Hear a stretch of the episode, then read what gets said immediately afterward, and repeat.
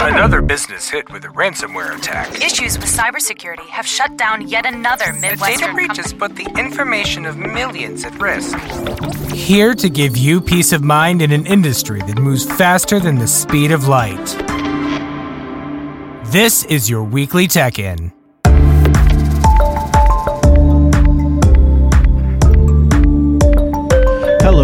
This is Patrick Souls, the founder of Soultec Solutions, and welcome to the Weekly Tech It podcast, where we give you peace of mind working with an industry that moves faster than the speed of light.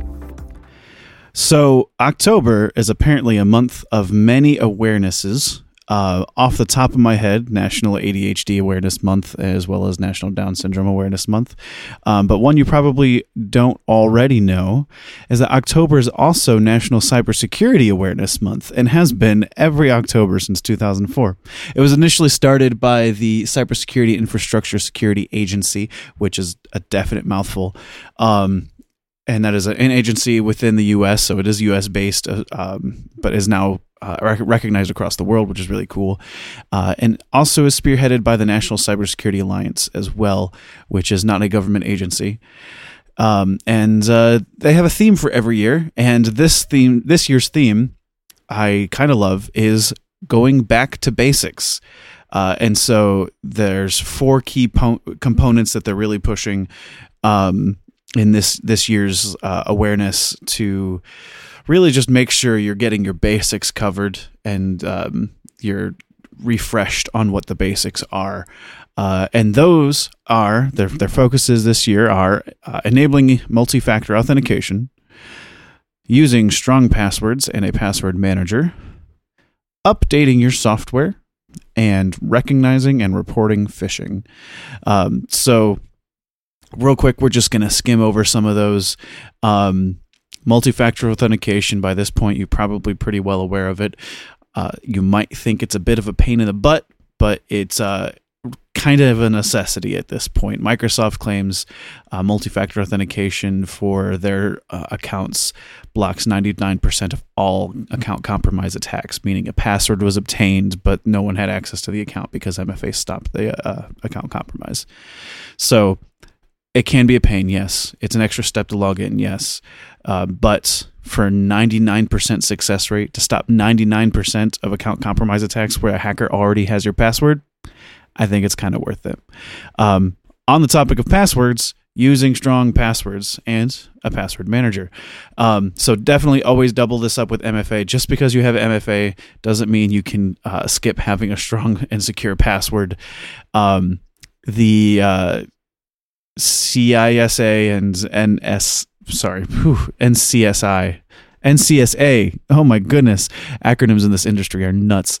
Uh, those are the two people who uh, spearhead the Na- National Cybersecurity Awareness Month. They want you to have passwords that have at least 12 characters, one uppercase letter, one lowercase letter, one number, and one symbol. You've probably seen those requirements before. You need them for a lot of different kinds of accounts. I'm going to one up it actually uh, because that doesn't. Those are things that you need, but doesn't tell you how to create a good password. And really, a good password is not a, a word at all, but a passphrase. Now, the reason I recommend doing this is because with a passphrase, you can have all these elements. You'll definitely have at least twelve characters. Uh, you'll def you can easily have an uppercase letter and a lowercase number, and it's simple to add a number and symbol into it. But you will remember past phrases excuse me, more than you will remember past words, which eliminates your uh, desire to have the same password for every account, which is a serious issue. Um, so something simple like a, a excerpt of a few words from your favorite poem, separate them by dashes, add a letter to one, or I'm sorry, a number to one and a symbol to another word, and boom, you have an incredibly secure password that you'll probably remember a whole lot easier. Now, they are also recommending using a password manager, and there are tons of free alternatives out there. I normally wouldn't speak against particular brands in this podcast, but I am going to tell you stay away from LastPass. They are so far the only password manager to have data leaks and uh, account compromises. That is a bad thing. You do not want someone to get access to your password manager because they have all of your passwords. Uh, so, a few of my favorites are Bitwarden, uh, Passportal, Keeper and 1Password. Those are all very, very good, and they all pretty much do the same thing. So, really, just kind of take a look at them. They all offer free accounts as well, um, and some of them you might really enjoy their uh, premium benefits if you get their paid versions too. So, definitely consider that. It's uh, it'll change your life because then you can have your password manager come up with passwords for you. All you have to remember is the password for the password manager, and if you use it on your uh, say uh, iPhone or Android phone you probably don't even have to remember the password. You'll use Face ID or a, um, I almost said Touch ID, but that's not what it's called on Android, the fingerprint scanner. And uh, so, yeah, imagine a world where you only have to remember one password, but you're still secure everywhere else. Okay, next up, make sure you're updating software. We've all been there. I've been there. I get it. Pop up comes up in the middle of your workday saying Windows needs to update, or some other app that you just opened to go use it uh, says it needs to update, and you're like, oh, remind me later. And then you just never do it. You never get around to it. Um, the name of the game here is unpatched software has vulnerabilities. Typically, these patches are coming through, these updates are coming through so that they can cover up holes that hackers might use to get into stuff. So, fix these holes by running these updates. If you are in a business or um, working uh, in an office or something like that, and you don't have an IT person to help you with this, put those updates on a schedule so that they're happening outside of business hours so that they're not interrupting your workflow, but you're still staying safe and secure.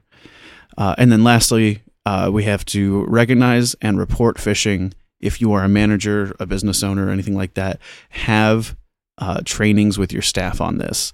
Uh, over 80% of cyber attacks occur because of human error, and over 70% of cyber, cyber attacks happen or start with a phishing email. So, train your employees to identify phishing emails and then report them.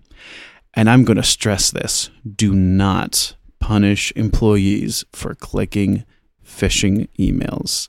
Do not make them laughing stock. Do not call them out because then they are never going to report phishing again. And that is a bad thing. You want them to let you know when there is a possible uh, security risk as soon as as you can possibly know about it. So don't talk down to your employees because they fell for it encourage them, teach them how to identify it, teach them what they missed in in the phishing attempt that they might have seen or, or fallen for, and grow from that. Okay, so I know you're probably sick of it popping up on your computer. The first thing that happens when you log in, you get Microsoft Teams all in your face. Uh, but hear me out. Software like Teams it's called productivity or collaboration software, can act as a productivity multiplier for you and your team. Bear with me. I know you don't like it thrown in your face. It doesn't have to be, but trust me on this one. All right, so I mentioned Teams right off the bat because Teams is kind of the big dog in the the collaboration software game right now. Um, you've probably also heard of Zoom. Zoom does all the same things that Teams does. Slack was kind of a precursor um, using channel based collaboration. Um, uh, that's been oh, at least, I want to say, seven or eight years now. Uh, that they've been around. so Slack was one of the precursors for sure. Uh, but all of these work just about the same. You can get your entire team on them, and when used correctly, they can um, really score some big wins, some big productivity wins in, uh, in with your team. Um, first and foremost, cutting back time spent in meetings. When you have open communication that doesn't require someone to check their email, um, of course, requires them to check the app, but it's probably a little bit less intrusive, and they don't get so people don't get so worried about how much junk they they have to wade through to get to the the good bits, uh, the communications that they're actually looking for. It's way more organized in email as well, and it's live. It's live communication. You don't have to wait for an email to be sent. Uh, so you'll find that a lot of communication can be can be done on the fly, and you do not have to go through everyone's schedules, find a good time to meet, schedule a meeting, and then spend 15 minutes going over something that probably only needed a couple minutes to type out into a, a channel or a chat. Um, this can also significantly decrease miscommunication. Wow, what a word to mess up. this can significantly decrease miscommunication because uh, you have everything in text right there and available, searchable, um, and again, many times easier to use than than email. Uh, whereas uh, if something's passed through word of mouth, because um, you can't get everyone in on the same meeting, and then someone who wasn't in on that meeting uh, gets the memo third party days later. It's you know it's like the old game of telephone. Uh, whereas with all of these apps, you can send messages, memos to everyone right away, pin them to the top if they're important, so that people can see them easier. Um, so, and it's it's text. So unless you are entering the miscommunication, uh, I, I don't think you you'll have many problems with with people misreading what you're what you're typing. Um, a lot of this can help speed development and pro- or progress of projects uh, if that is something that your staff is doing. Uh, because again, it's live communication and it's very very well organized communication as long as you have it set up correctly. Um, so again, you're not waiting for emails to be checked, answered, replied to, and checked again. Uh, it's live chat. This can happen with uh, remote workers as well. Um, to interact with employees as if they were there in the office, and uh, it's honestly a less stuffy way for remote workers to react with other employees or interact with other employees uh, when they are uh, when they are working remotely, rather than having uh, okay, this one week, one day of the week, you have to come in for this meeting, which again I don't know if you could tell. I don't really like meetings. I think most meeting, meetings could be emails or messages in Teams. Um, but uh, yeah, a good collaboration software will let you know also when people are in the office or if they're not in the office or if you have multiple offices, which office they are in, if they're on vacation. Um, you know, it's like uh, like a, uh, your status. This might be reaching back. It's like the status on MySpace. The you know, it's it, it, rather than a post it's just like your current status, where you're at, what you're doing, kind of thing. Uh, but much simpler and much more professional. I'm, I'm not sure how many of my listeners will have any idea what I'm talking about with the MySpace reference. Uh, but because of that, scheduling also becomes breezy because you can uh, easily see when people are available immediately if something needs to happen soon. Um, but I know Zoom and Teams both include calendars, so you can easily see everyone's time off as well when you need to schedule something where everyone needs to be involved. Uh, and this helps you get out of email and getting lost in email. When memos are emailed, they tend to get lost or ignored. You'll have a much higher rate of staff reading memos when they're posted into a team channel. And overall, it just gets teams to work better together instead of working by themselves and then checking in every so often. So, Trust me on it. If you already have it, if Teams is popping up on your screen whenever you log into your computer, you already have Teams. Get it set up. If you need help, talk to an IT consultant because when it's set up correctly and used correctly, it is a huge productivity multiplier. Wait, did I hear that correctly? Windows 12 rumors? All right, so we've actually been seeing hints of Windows 12 development for a little over a year now, uh, but there's definitely been a ramp up in rumors recently, um, which I think is kind of ridiculous because most of us weren't even expecting Windows 11. When Windows 10 came out, it was actually described. You can find the advertisements; they're still on YouTube. Uh, the Windows 10 advertisements that said it was the last version of Windows, and from there they were just going to add version numbers after that Windows 10 point blah blah blah, uh, which is something we uh, are already familiar with. Um, before Mac OS was Mac OS, it was called OS 10. When Apple got to the 10 mark, then it was just OS 10 point blah blah blah uh, until they switched it over to Mac OS. And I guess that happened about the same year that Windows 10 came out, and so Microsoft thought they were competing in marketing with uh, with Apple there, and it kind of fell in on them. Um, but Windows 11, like I said, was a bit of a surprise, and it went from rumors to an official reveal in literally like three weeks. Uh, so while I don't think we'll be seeing uh, Windows 12 um, like surprise release anytime soon, like definitely not this year, it could be in the next 12 to maybe 18 months that we see it. Um, it seems like shift uh, Microsoft could be shipped. Oh my goodness! It seems like Microsoft could be shifting to a, a three-year development cycle, which is much much shorter than what we are typically used to when it comes to Windows versions. But also more along the lines of what we're used to with other software developers. Uh, but this doesn't necessarily mean that it could be Windows 12. It could be the next big version of Windows 11.